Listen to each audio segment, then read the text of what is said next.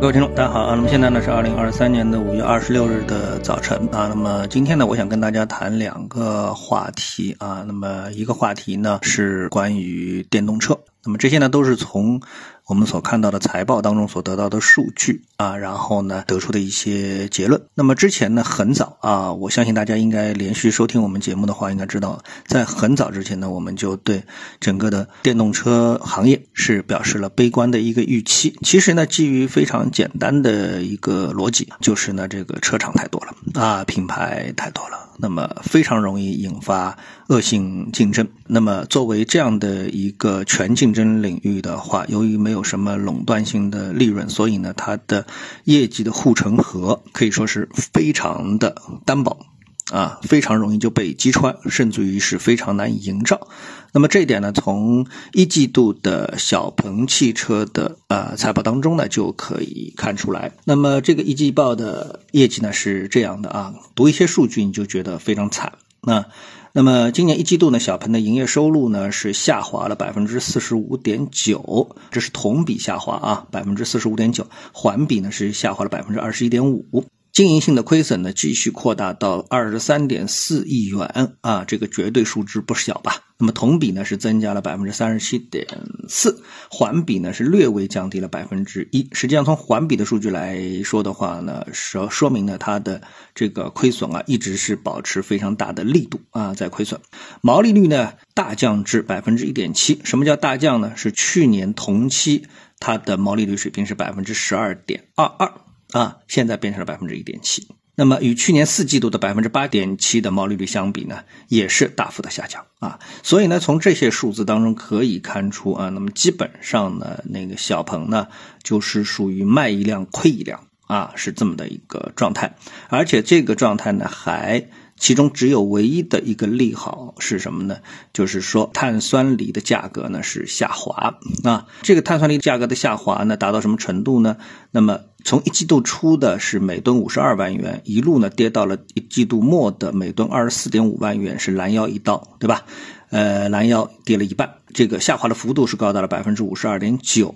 但是呢，小鹏的主力车型这个 P7，它的成本呢，大概呢是会下降了一点五万元左右。也就是说，碳酸锂的价格尽管是拦腰一刀，但是它的成本呢只下滑了一点五万。那么它的降价策略是什么呢？降价策略呢，它的 P7、G3 和 P5 的指导价啊，在一季度分别是下调了二两万元到三点六万元不等。啊，实际上呢，它的这个调价幅度是超过了碳酸锂的给它带来的这个呃利好啊，成本上的一个利好。所以呢，从这样一个角度来看的话呢，那小鹏呢可以说啊是相当的不妙啊，相当的不妙。我们看到这个一季度啊，小鹏的现金和类现金资产的储备是三百四十一点二亿元啊，那么比呃去年四季度呢是少了四十一点三亿元啊。单季度烧钱的水平呢是在二十亿到二十五亿，那这样的话呢，基本上呢还够烧一年到一年半。